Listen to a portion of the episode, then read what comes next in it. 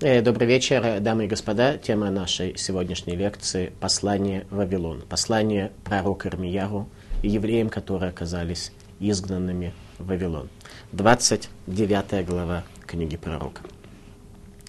А вот слова послания, которые пророк Ирмияру послал из Иерусалима старейшинам, что в изгнании, и священникам, и пророкам, и всему народу, которых Навуходнецер изгнал из Иерусалима в Бавель изгнание, которое произошло за 11 лет до разрушения храма, когда царь Вавилона Навуходнецер изгоняет царя Иудеи того времени Ехинию, сына нечестивого э, Яруякима, и вместе с ним духовное руководство еврейского народа, среди которых был Даниэль, Ханани, Мишаль и Азария, те люди, которые стали сановниками у царя Навуходнецера, пройдя определенные курсы подготовки, те люди, которые спасли еврейский народ в Вавилонском изгнании и получили название Аншей Кнесет Агдула, люди Великого Собрания, те люди, которые Ихзиру Атара Лаюшна, вернули былую красоту еврейскому народу,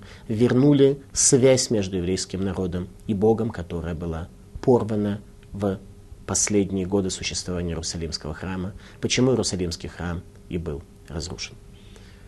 А вот слова послания, которые пророк Ирмияру послал из Иерусалима старейшинам, что в изгнании, и священникам, и пророкам, и всему народу, которых на Навуходнецер изгнал из Иерусалима в Бавель.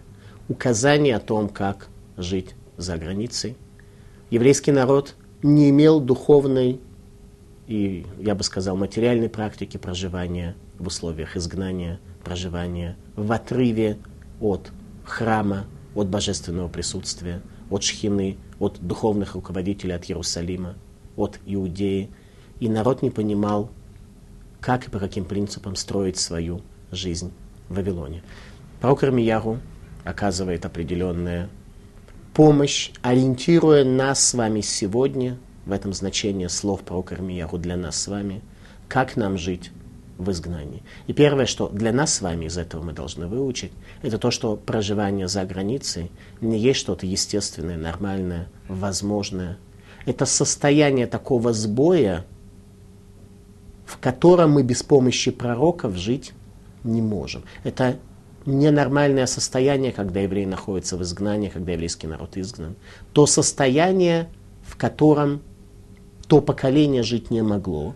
Поэтому потребовалась 29 глава книги про Ирмияру для того, чтобы сказать людям, как им в изгнании жить дальше.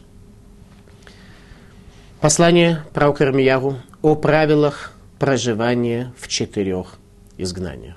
Вопрос, в котором еврейский народ не имел опыта и духовной практики.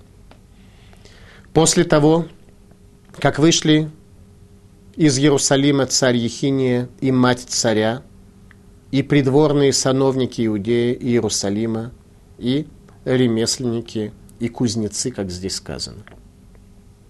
Верагвера, Эмрамелах и госпожа, мать царя, жена Еруякима, который был предан захоронению масла, его жена, которая, судя по всему, разделяла в общем те ценности, тот образ жизни, который был у царя Ехуякима и ее мужа, она пошла в изгнание. Но в изгнании они уже не имели абсолютно никакого веса в глазах еврейского народа. А кто да имел вес, кто был во главе изгнания? Ремесленники и кузнецы, как здесь переведено.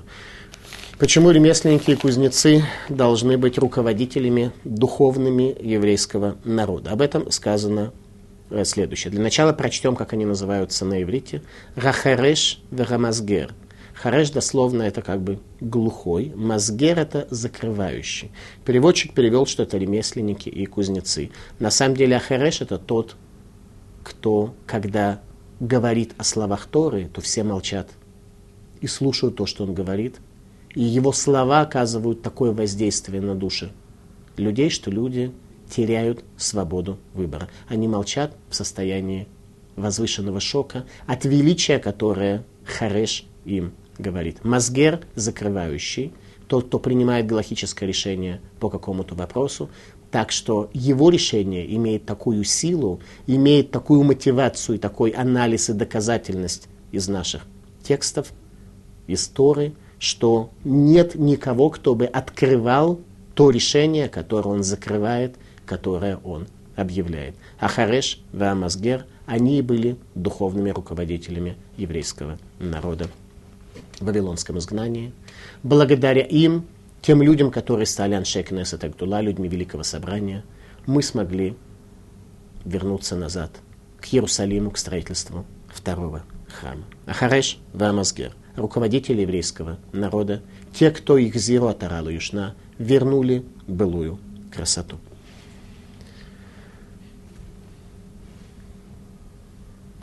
Через Элясу, сына Шафана и Гемарьягу, сына Хилкиягу, которых послал цитки от царя иудейский в Бавель к Навуходнецеру, царю Бавельскому сказав, то есть послание, которое принесли сановники иудеи, которые были посланы в период еще, когда было некое состояние мира между царем Навуходнецером, царем Вавилона, и, соответственно, царем Иудеи, последним Циткияру, некое состояние мира, пока Циткияру еще не привел еврейский народ к разрушению храма, то э, сановники пошли, и они принесли евреям, которые находились уже в изгнании, послание от пророка Ирмия о том, как им жить. Еще раз, общая идея следующая, что за 11 лет до разрушения храма произошло завоевание Иерусалима Навуходнецером. Тогда Навуходнецер поставил последнего царя Циткиягу и тогда изгнал предыдущего царя Куниягу, он же Ехиния, и тогда же произошло изгнание духовного руководства еврейского народа.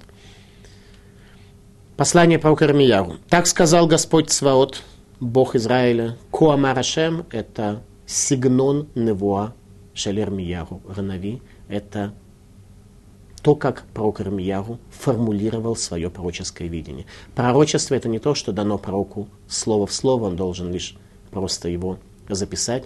Пророчество – это некое видение, которое пророк имеет право пропустить через свое «я», но разница между истинным и ложным пророком заключается в том, насколько это «я» пропускает без искажения божественный свет, или это я человека искажено всевозможными пристрастиями. Соответственно, лжепророки имеют искривленное я, имеют весьма искривленный результат своего пророчества. Что касается пророка истинного, то каждый из них говорит немножко иначе то видение, которое он видит. Так что сказано словами Хазаль, что два пророка не будут пророчествовать никогда одним и тем же языком. Коамарашем – это то, как пророчествовал пророк Ирмияху. Так сказал Бог. Когда люди слышали только эти три первых слова, это уже в тех из них, кто постиг мудрость трепета перед Всевышним, уже вселяло страх. Ко Амарашем, так сказал Господь.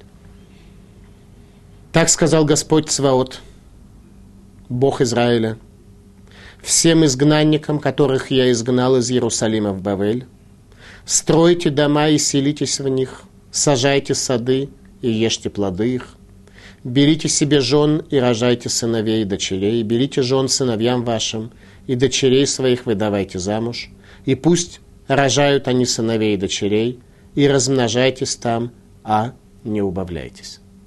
Пророчество о том, что нам надлежит находиться в изгнании до тех пор, пока нас Всевышний не вернет назад.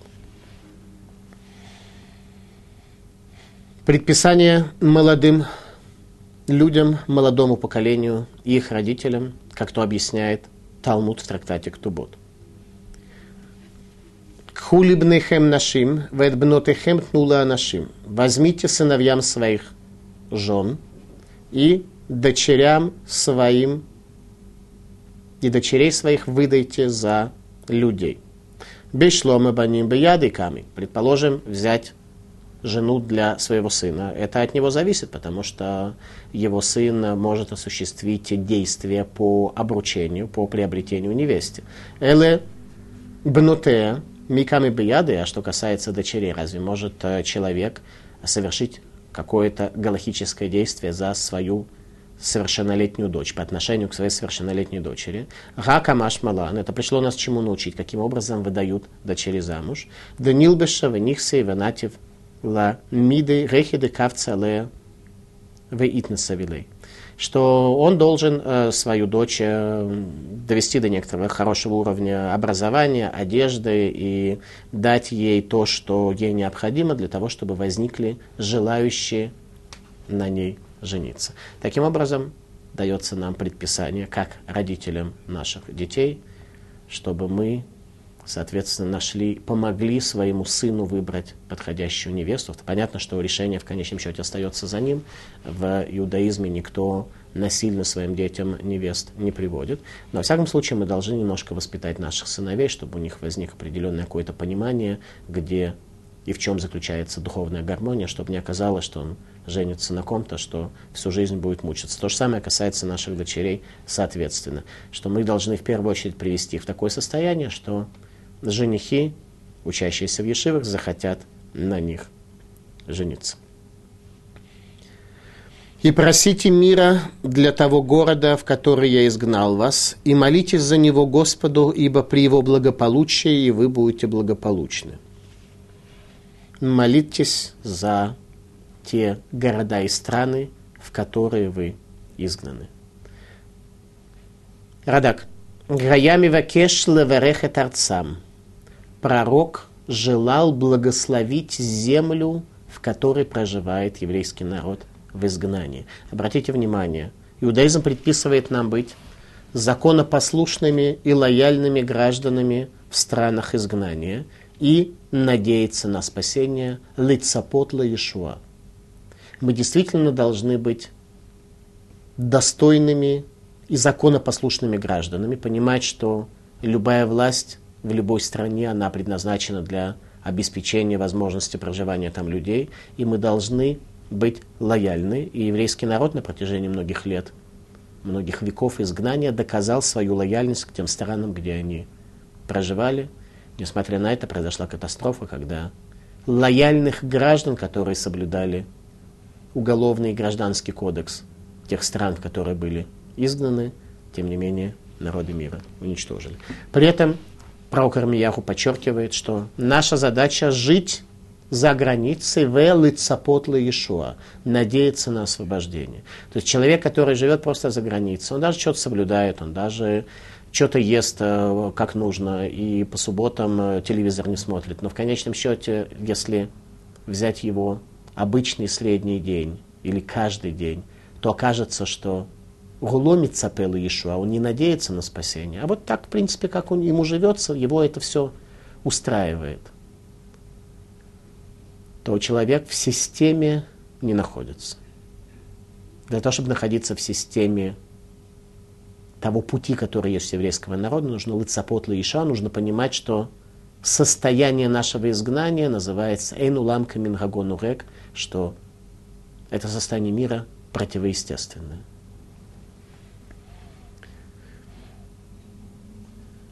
Масахи Дерахерц, Миша Гурев Шалом, Верудев Шалом, Акодеш Баругу Муришола Хайулам Газе, Веулам Габа.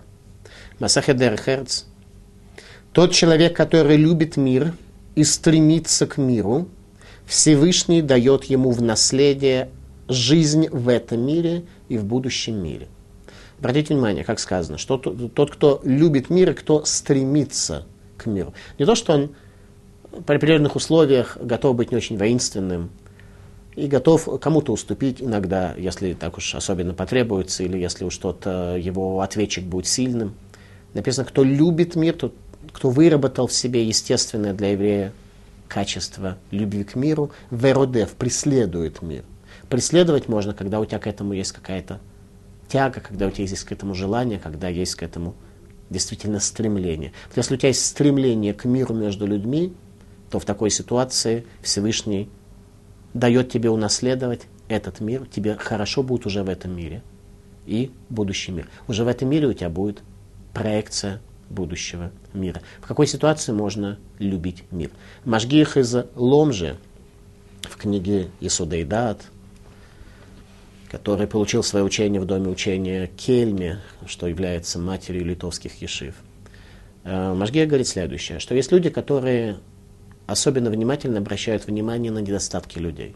Когда они видят, что кто-то поступает плохо, у них есть повышенное желание рассказать об этом, сконцентрироваться об этом. А если зло было сделано им, то начать мстить или э, помнить об этом, или еще что-то. И таким образом получается, говорит Машгех излом же, что человек связан как раз с недостатками других людей. Он связан с недостатком. Уровень его души, уровень его контакта с людьми, он связан с их недостатками, с их плохим. Это то, что волнует его, это то, что он видит, то, что бросается ему в глаза, это то, где он живет. Это его мир. Но человек может смотреть совершенно иначе. Можно увидеть великую душу, которую Всевышний создал в человеке, сотворив его по своему образу. И можно увидеть, что этот человек, который даже если сделал какой-то грех или сделал какое-то преступление или плохо поступил, это все внешнее наносное. И тогда контакт ты будешь иметь с душой того человека. С возвышенной душой, а с не, не с его недостойными поступками. Тогда реальность, которой ты живешь, будет выше. Еще раз, Машгих излом же не предполагает, что мы должны не обращать внимания на всевозможные опасности, которые могут у нас возникнуть по отношению э, к людям, у, у людей от нас, нам от них. Он не, пред, не предполагает, что мы должны не видеть истины. Отнюдь нет. Машгих Излом же говорит о том, что наша связь должна быть с высшими структурами этого мира. Мы должны обращать внимание на недостатки с тем, чтобы не подвергнуть себя и других опасности от этих недостатков. Но это должно быть как что-то внешнее, как что-то вторичное. Тогда ты придешь в состояние возможности лейров шалом, любить мир, валердов шалом и стремиться к нему.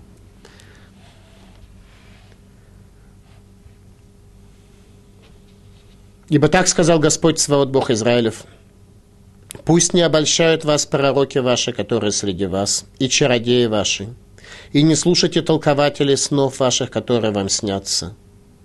Обратите внимание, появляется впервые толкование снов.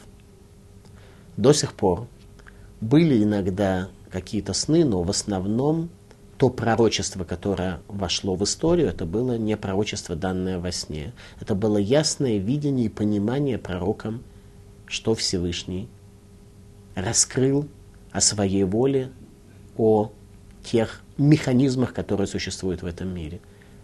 Храм приближается к разрушению, наступает тьма, Аль-Гарей Нешев, и в результате люди уже полагаются на всевозможные данные, на всевозможную информацию, которая может возникнуть в условиях сна.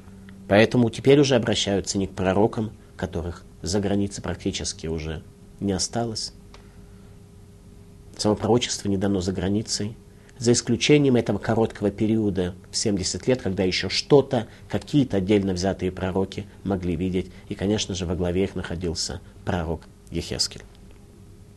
Уже люди обращаются к тем, кому что-то снится, а это уже состояние, когда фантазия повышенно работает, когда я человека спит, и когда человек не видит истинной картины мира. Ибо пророчествуют они вам ложь именем моим. Не посылал я их, сказал Господь. Всевышний не посылал тех лжепророков, которые пророчествуют о лжи. Аль-Ясию, пусть не обольщают они вас. Слово Гасота, слово обольщение, оно происходит от того, что сделал змей первичный, тот, который привел своей деятельностью к смешению добра и зла. К Монахаш и Гисияне отмечают Хазаль, что там, где у человека смешение добра и зла у самого, то он будет ту картину мира, которую он видит, которая будет искажена его собственным смешением добра и зла внутри него, результат этой картины будет такой, что он будет обольщать людей, имея желание и надежду, что его толкование того явления, которое он видит, можно истолковать к добру, к лучшему. И это и есть обольщение. Обольщение, когда внутри человека добро и зло находятся в состоянии смещения. Так сказал Господь. Когда исполнится 70 лет Бавелю, вспомню я вас и исполню для вас доброе слово мое о возвращении вас на это место. Вспомню о вас. Мецудат Давид. И в код Геирет Руах Кореш Мелых Парас. Тогда Всевышний пробудил дух царя Кореша, царя Кира, царя Персии, который разрешает евреям построить Иерусалимский храм в Иудее, второй храм. Размышления на тему свободы выбора среди народов мира. Вся суть созданного Всевышним мира заключается в том, что у человека есть некая трудность его существования, потому что человек создан в условиях дихотомии. У него есть духовное, которое тянет наверх, есть физическое, материальное, которое тянет человека вниз. Предназначение человека заключается в том, чтобы выбрать добро и в том, чтобы осуществить ту задачу, которая перед ним стоит, а именно вернуть мир Богу, а не украсть его. Человек, который говорит, что мир первичен, мир сам по себе, он тем самым ворует мир у Всевышнего благословлен он. А мир этот был создан только для его славы, только для славы Всевышнего, а не для почета и величия человека. Тот, кто ворует мир от Бога, говоря, что в этом мире само все как-то по себе, он действительно ворует мир Всевышнего. Это самое большое воровство, которое человек может осуществить, проживая в сотворенном мире. Поэтому говорит Всевышний, что этот мир принадлежит мне, и я верну вас в землю Израиля лишь через 70 лет. Каким образом? А тут уже интересно вопрос свободы выбора. Свобода выбора действительно у нас. Быть нам достойными или нет? Жить нам ради той цели, ради которой хозяин создал этот мир и создал нас и дал нам жить, или жить ради каких-то других целей, то есть быть трампистом на пути исторического процесса и в нем участие не принимать. Тогда результат, что человек проживет всю свою жизнь, спросит, зачем ты жил? Какая была у тебя цель? Этот мир был создан ради цели. Ты принимал участие в той цели, в которой, ради которой этот мир был создан? Тем, кто давал тебе еду, кто давал тебе питье, кто заботился, чтобы твой организм работал нормально. Ты получил из этого мира все, что мир тебе мог дать у этого мира был хозяин. Ты сделал что-то ради того, ради чего хозяин создал весь этот мир. И нам будет страшно стыдно, если ответ наш будет отрицательный, что мы жили для себя, для своего эго и ничего не сделали. Во всяком случае, у нас есть свобода выбора, либо получить большой стыд в конце, либо нет. Но у народов мира в аспекте не каждого отдельно взятого человека, а в аспекте нации свободы выбора нет. Народам предписывается, что им нужно делать. Поэтому Всевышний говорит, что я пробужу дух Кира, царя Персии, и он позволит вам строить Иерусалимский храм. Размышления на тему свободы выборов среди народов мира. «Ибо знаю я те помыслы, что задуманы мною о вас, сказал Господь, помысла о благополучии а не о бедствии, чтобы дать вам будущность и надежду. Всевышний хочет дать нам будущность и надежду, которую мы сами можем взять. Будущность нам Всевышний должен дать. Если у нас нет будущности, то взять ее сложно нам самим. А вот надежду мы можем взять, если мы будем людьми. И когда вы воззовете ко мне и пойдете и будете молиться мне, то услышу я вас. И когда будете искать меня, то обретете, если будете искать меня всем сердцем своим. И буду я обретен вами, сказал Господь, и возвращу вас из плена и соберу вас из всех народов и из всех мест, куда я изгнал вас, сказал Господь, и возвращу вас на то место, откуда я изгнал вас. Суть утверждения пророка о том, что из изгнания возвращает, во-первых, Всевышний, во-вторых, только тех, кто того достоин. То есть возвращение в землю Израиля по собственной инициативе, без возвышенности и духовности по закону о возвращении государства Израиль, принятым Кнестом государства Израиль, с точки зрения пророка является глобальной ошибкой. Оно возможно юридически, но является глобальной ошибкой, и это не то, что Всевышний имел в виду, что те люди, которые топтали те земли народов мира, где они находились, нарушая все те основы, которые Всевышний заложил в этом мире, теперь приедут на святую землю жить по-прежнему. Дать вам будущее и надежду. Мецудат Давид, что, что, собственно говоря, пророк сказал этими словами. Что Всевышний нас соберет в землю Израиля. Соберет в землю Израиля это как? В каком аспекте? Мецудат Давид. Соберу в Иудее к строительству второго храма, чтобы вы смогли подготовиться к окончательному освобождению в конце дней с приходом Машиих. Что это значит? На самом деле это пророчество о том, что второй храм будет лишь временным спасением из изгнания, и что второй храм будет разрушен. Пророчество про Ирмияру о том, что второй храм будет разрушен. На основании этого пророчества очень конкретно говорили последние пророки Иудеи, в частности пророк Захария. Пророк Захария говорит следующее –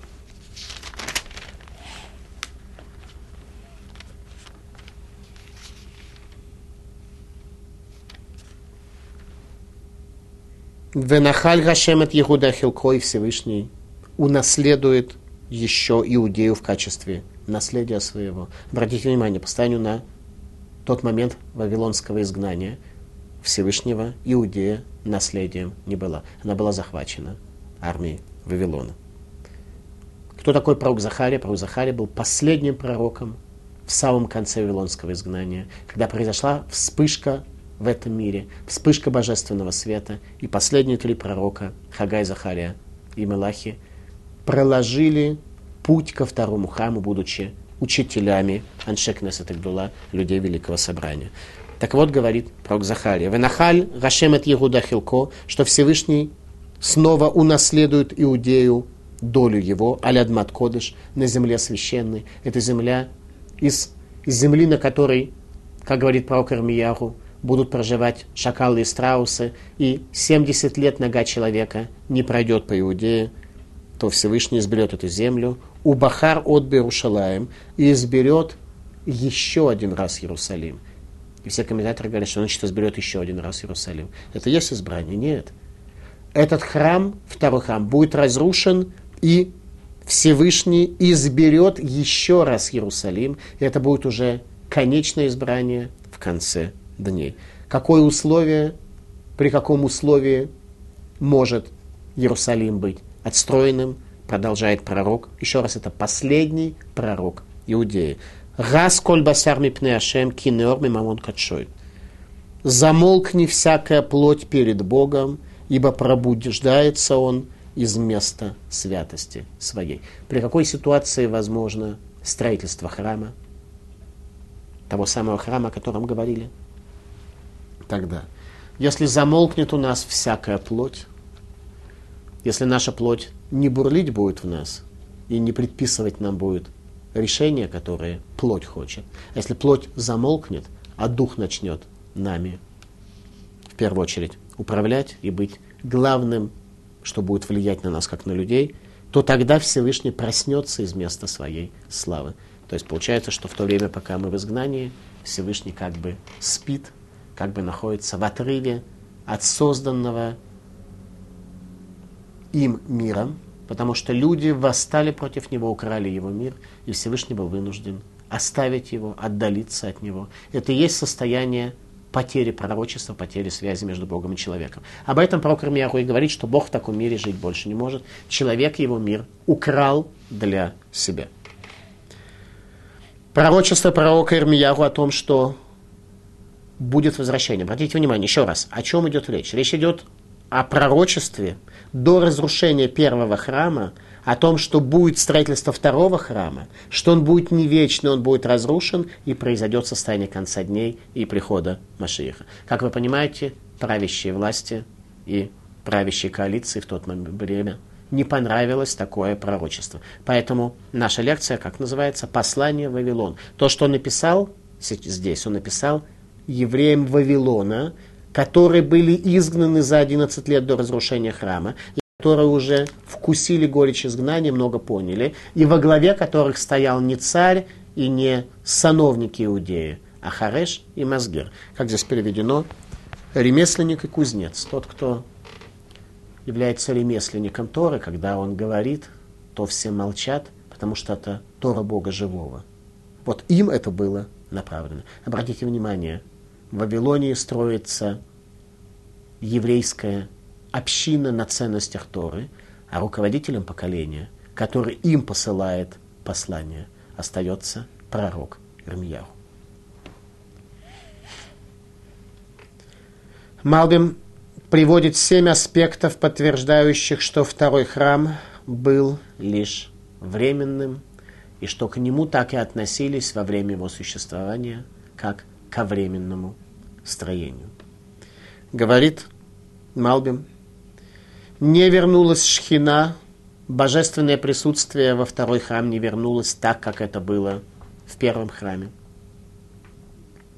Храм находился под подчинением царств – народов мира. То есть храм, еврейский народ не были независимы. Мы продолжали подчиняться народу мира. Это значит было не освобождение, не гиула, а подчинение и галут, изгнание. Третье, не собрался весь народ в землю Израиля с четырех концов света, как обещали и говорили о конце дней, в первую очередь пророк Ишаяру, пророк Исаия. Четвертое, Осталось проклятие на земле Израиля и Рашгаха, божественное присутствие, божественное проведение по отношению к каждому человеку не вернулось, как это было прежде. То есть раньше люди видели божественное частное правление, божественное проведение по отношению к человеку. Когда человек что-то делал не так, то человек видел, как это влияло на мир, как его поступок достойный, влиял положительно на, духовность и материальность этого мира. И как его поступок недостойный тоже влиял на этот мир. Это называется ажгаха. Ажгаха, когда Всевышний раскрыт по отношению к тебе. И когда ты видишь связь между ним и собой. Так вот, во времена второго храма, в той мере Рашгахи, как это было при первом храме не было. Пятое. Евреи оставались презренными в глазах народов мира, чего не было во времена первого храма. Во времена первого храма народы относились с небывалым уважением к евреям. Во времена второго храма еврей, слово еврей оставалось ругательством и проклятием. Шестое. Большей частью земли Израиля правили самаритяне. Они евреи. Самаритяне это те народы, которые Санхериф, царь Ассирии, изгнал на территорию Северного царства Израиля. Седьмое. Не было у тех поколений царя из дома Давида. Не было царя.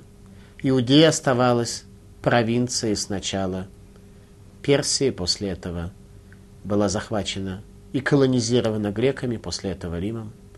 Не было у нас царей из дома Давида.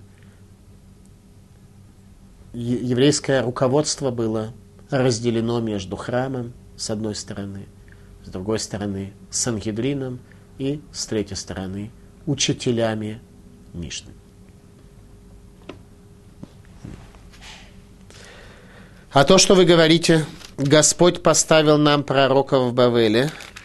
Так вот, что сказал Господь о царе, сидящем на престоле Давида, и обо всем народе, живущем в этом городе, братьях ваших, которые не сошли с вами в изгнание, то есть о тех, кто остался в земле Израиля и не пошел в изгнание, не был изгнан в изгнание, с духовным руководством еврейского народа.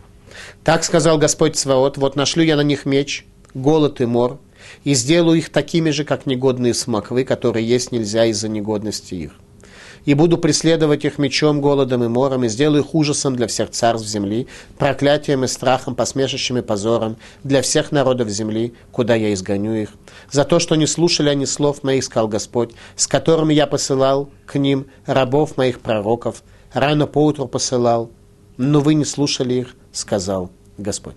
Не слушали пророков, сказал Всевышний. В результате что происходит с понятием еврей? Давайте прочтем более внимательно. Верадавтя харайрем, и я буду преследовать их бехеров уберав, мечом и голодом убедевер, Венататим лезва леколь мемлахот арец. И слово еврей, понятие еврей, становится ужасом для всех царств земли. Ле Алла для проклятия, у шама и для опустошения. Сегодня мы по само понятие еврея, оно опустошенное. В нем нет той емкости, которую даже народы мира видели в понятии еврей. Лешрика для освистывания, велехерпа для презрения, для позора. Обратите внимание, это о понятии еврея. Еще раз, что станет с понятием еврея? Лала будет это проклятием, велешама и пустота, и освистывание, и позор. Бехоля гуима шаридахтим шам, среди всех народов, куда я вас послал. За работу, которая стоит перед нами с вами сегодня. Сделать так, чтобы к евреям все-таки относились иначе. А это возможно только при одной ситуации, если мы станем великим народом, если мы будем выглядеть возвышенно, духовно, а не будем как э, жучки защищать свои позиции, лаять э, на всех, кто плохо к нам относится.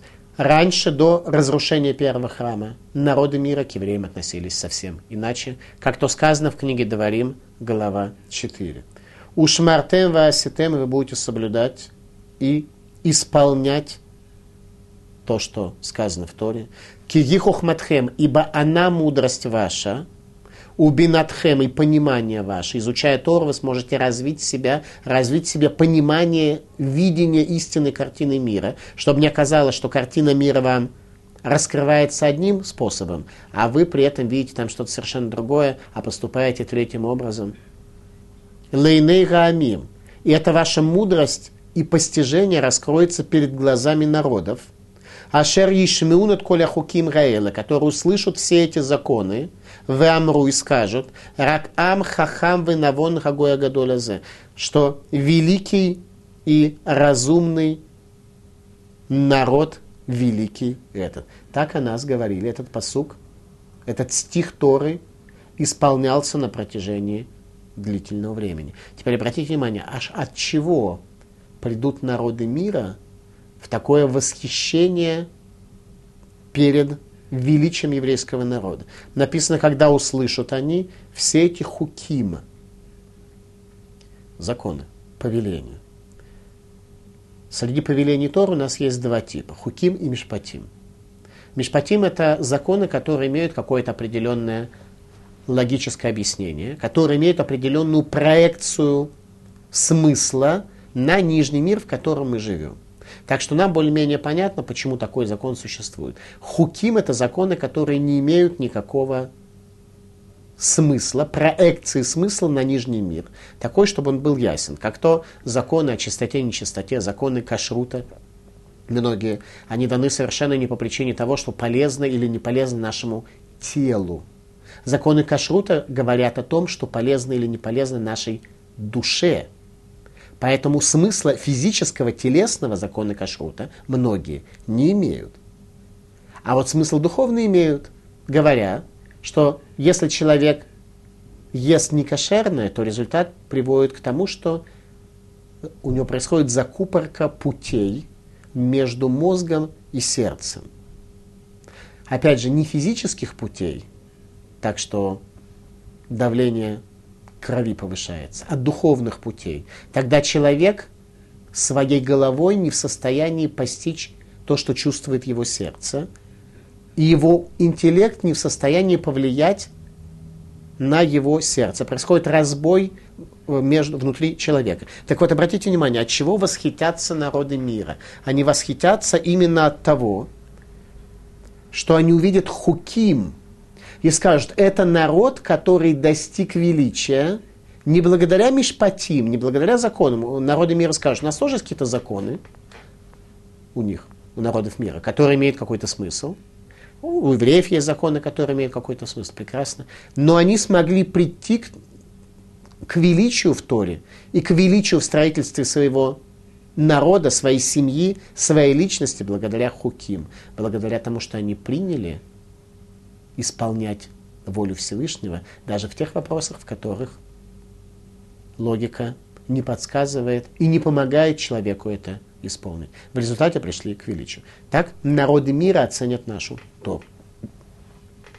После разрушения храма отношение народов мира к евреям изменилось, и слово «еврей» превращается в ругательство, демонстрируя нам, что нам принес наш грех. А вы слушайте слово Господне, все вы изгнанники, которых выстал я из Иерусалима в Бавель. Так сказал Господь Сваот, Бог Израилев. Об Ахаве сын Николаи, Ахав Николаевич, и Циткияру сын Маасей, Циткияру Моисеевич, Маасеевич, которые пророчествуют вам ложь именем моим. То есть оказывается, что в Вавилоне – есть э, каких-то два пророка, в кавычках, которые продолжают чего-то там пророчествовать именем Всевышнего. Вот передам их в руку на Навуходнецера, царя Бавельского, и он убьет их на ваших глазах. Что этих лжепророков казнит на Навуходнецер на ваших глазах. И имена их для всех изгнанников из Иудею, которые в Бавеле, станут таким проклятием. То есть это войдет в пословицу. А именно, да сделает с тобой Господь то же, что с Циткиягу и Ахавом, которых царь Бавельский изжарил на огне. Пророчество о том, что царь Бавельский накажет за что-то этих двух лжепророков, и не просто казнит, а конкретно изжарит на огне, казнит, и он их в огне. За то, что совершили они мерзости в Израиле, прелюбодействовали с женами ближних своих и говорили слово лжи именем моим, что я не повелел им. То есть вроде как мы говорили с вами, что в Вавилоне, после вавилонского изгнания, особенно когда Хареш и Мазгер оказались э, во главе еврейского народа, община, построена в изгнании, была построена уже на ценностях Торы, а не со всеми теми сбоями, к которым привели сановники. Тем не менее, мы находим, что среди них оказалась тоже некоторая группа пророков, которые привели к некоторому сбою. И пророк Ирмияу говорит о том, что этот сбой будет краткосрочный, потому что найдут они способ привести на выходные царя к тому, чтобы он предал их казни. Давайте пытаемся понять, о чем идет речь. Итак, пророки Ахав и Циткияху. Некоторое направление в пророчестве. К пророкам Израиля, как мы с вами учили, на выходные царь относился с особым уважением и оказывал им почет. За что Навуходнецер предал казни в огне, как пророчествовал пророк Ирмияху, это исполнилось, Ахава и Циткияру. По какой причине он должен был их сжечь. Что это за новое направление в пророчестве, к которому не относились? Эти два пророка, надо отметить, не были в конфликте с пророком Ирмияху и не относились к плеяде лжепророков, о которых Ирмияу говорит, в частности, в 23 главе, о том, что они те, кто привели к сбою еврейский народ. Лжепророчество как таковое, как концепция, как сбой в мировоззрении вообще не было их проблемой.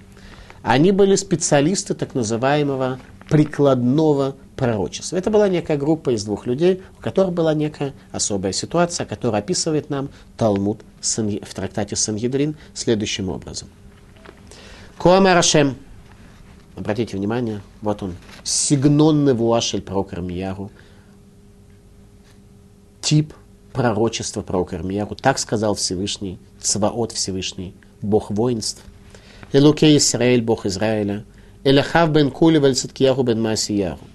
Этим двум пророкам. Ганавим лахем бишми, которые пророчествуют вам моим именем. И возьмут они проклятие за всех нечестивых иудеев. И вот когда с ними произойдет это наказание, вот тогда вся нечестивость в Вавилоне уже прекратится, потому что люди поймут, что наступило время, когда надо следовать за духовным руководством еврейского народа. Так что это войдет в пословицу, что Всевышний сделает тебя как Циткияру и как Ахава, то есть то проклятие, которое их коснулось, это просто войдет в пословицу. Которых сжег царь, царь Бавеля, царь Навуходнецер огнем. Сказал Раби Йоханан, Мишум Раби Шимон Бан Юхай, Миламед, Шаасанки Клайот, он сделал их, он просто их э, сделал углями, превратил их в угли. Из-за того, что совершали они мерзость в Израиле и совершали прелюбодеяние с женами ближних своих. Маавут. Что они сделали, находясь в Вавилоне? Они тоже оказались среди изгнанных. Два этих библейских персонажа, назовем их следующим образом, э, Ахав и Циткиягу, они тоже оказались среди изгнанных. Азуль Габы Барты и Навуходнецер. И они действовали следующим образом. Пришли к дочери Навуходнецера. Ахава Марла, Коамарашем. Ахав говорит, так сказал Всевышний. То есть Ахав пророчествует методом пророчества, языком пророчества пророка Ирмиях. Так сказал Всевышний. Ешмель Циткия, он сказал, пойди и соверши прелюбодеяние с Циткией, с моим товарищем, ибо так э, сказал Бог, что так необходимо сделать. В древнем мире к пророкам иудеи относились с большим уважением. Приходит один к дочери Навуходнецера и призывает ее совершить прелюбодеяние с своим приятелем. В Цитке, не зная об этом, пришел и говорит, соверши прелюбодеяние с Ахавом, с моим э, товарищем. Так они обычно вдвоем работали, а тут они не договорились, как дети лейтенанта Шмидта, и собрались э, вместе, сказали дочери Навуходнецера. Ну, дочь Навуходнецера с уважением относится к пророкам, как э, того и требуется. А Азлава Амрала Лаву, пошла она отцу, сказала, что вот пришли два таких пророка с таким э, предложением, чего, как правильно ей поступить в такой ситуации.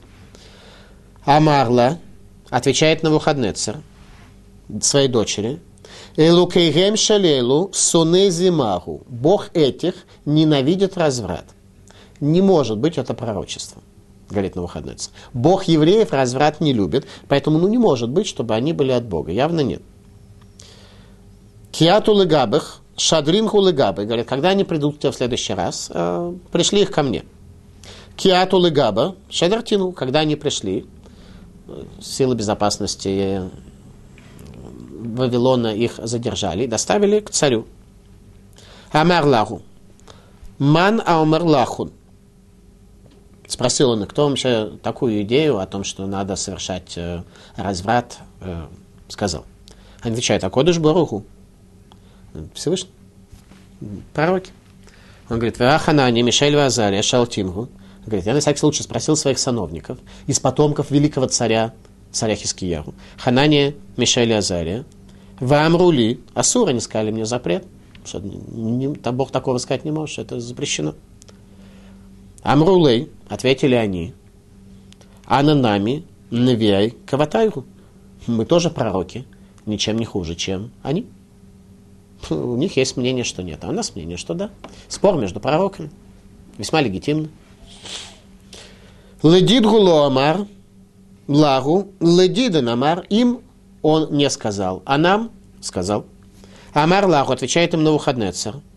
Ана Баина, Дейвдекингу, Киехи Дебаткингу, Лаханани Мишель Вазария.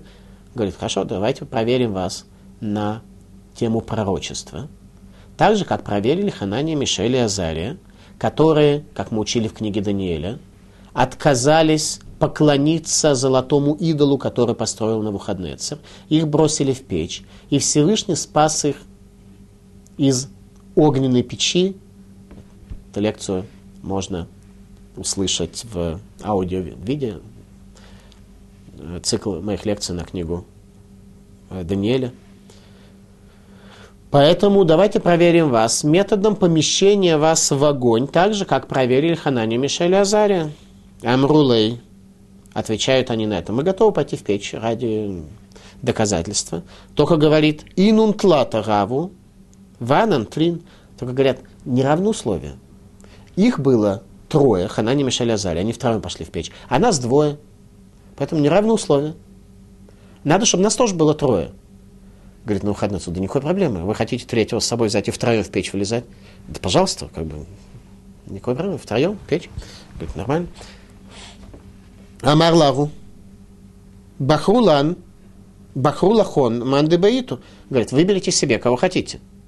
Сказали, мы хотим, чтобы третьим с нами был Ерашуа Коэн Гадоль. Ерашуа Коэн Гадоль, будущий Коэн Гадоль Иерусалимского храма, считая, что заслуги Ерашуа спасут их от того, чтобы печь имела возможность их сжечь.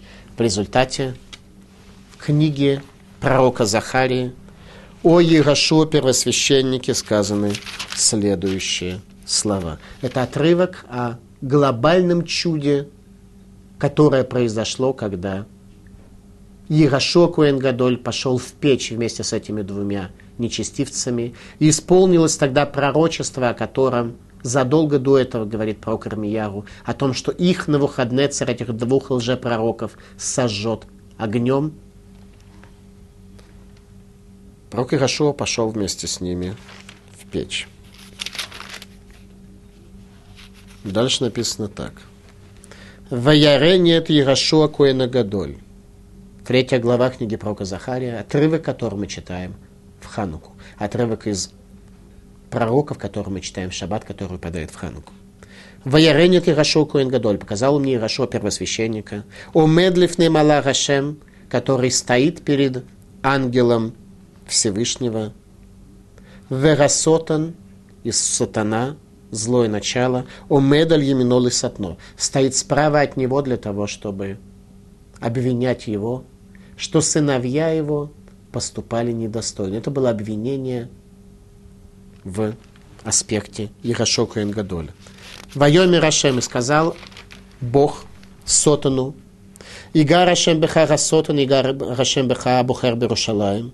Разгневается на тебя Сотан, Всевышний, который избрал Иерусалим. Галозе Удму Цальми Эш. Ведь это же головешка, спасенная от огня. Кто головешка, спасенная от огня? Ирашо Коэн который пошел в печь вместе с пророками Ахавом и Циткияру, которые сгорели, а одежды Ирашо Коэн обгорели, он вышел живым из огня. Это был тот человек, который был достоин стать первосвященником Коэн Гадоля Иерусалимского храма. Ирашуа Коэн Гадоль. И так исполнилось пророчество пророка Ирмияру о том, что Ахав и Кулия,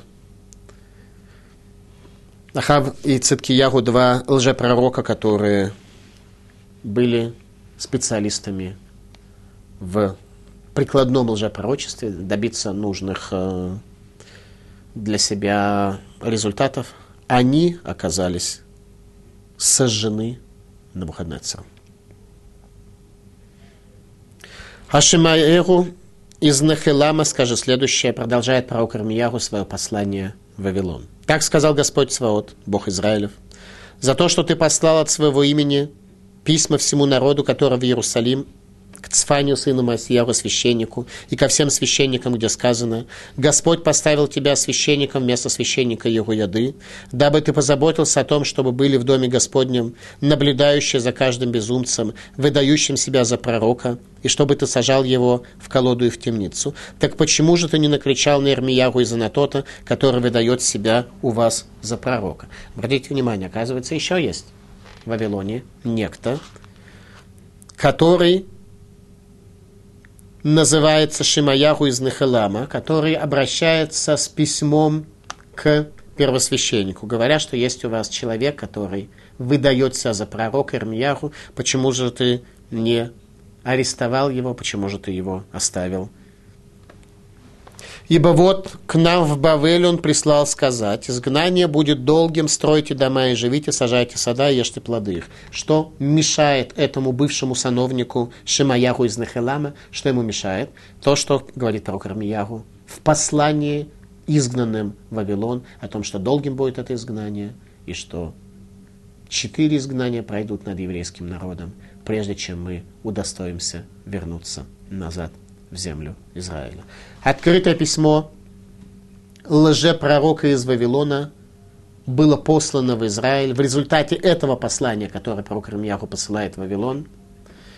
И письмо было адресовано Цфании, сыну Маасияру, Каген Гадону, Каген Гадолу Иерусалимского храма периода разрушения.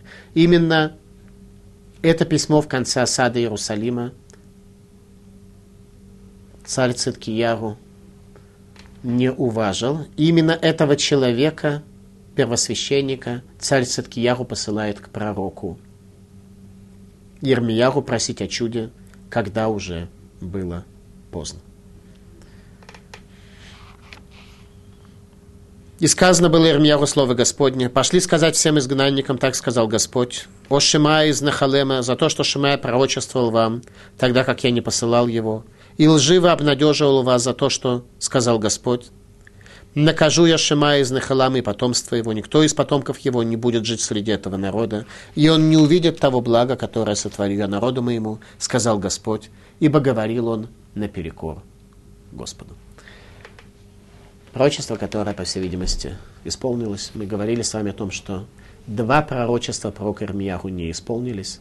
Одно из них о наказании Кагенов города Анатот. Второе из них о судьбе Канияру, царя Канияру, царя Ехинии, что никто из его потомков не будет сидеть на царском престоле. И это пророчество тоже не исполнилось, потому что и тот и другой, и те, и другие сделали тшубу, вернулись к Богу. Этот сановник, судя по всему, тшувы не сделал, и пророчество про Кармияру по отношению к нему, видимо, исполнилось.